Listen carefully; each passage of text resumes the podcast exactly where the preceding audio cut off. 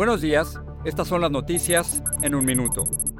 Es jueves 19 de octubre, les saluda Max Sides.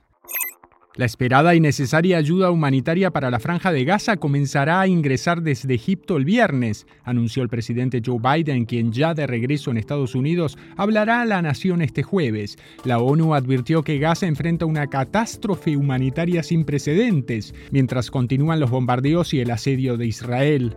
La administración Biden reanudó este miércoles los vuelos de deportación directa de inmigrantes venezolanos a su país de origen, tras un acuerdo entre ambos gobiernos. Esto ocurrió el mismo día en que Estados Unidos suspendió temporalmente las sanciones sobre el petróleo de Venezuela.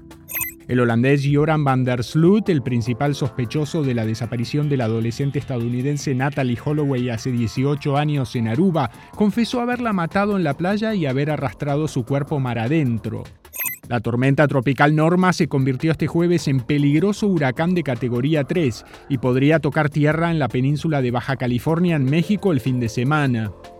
Más información en nuestras redes sociales y univisionoticias.com.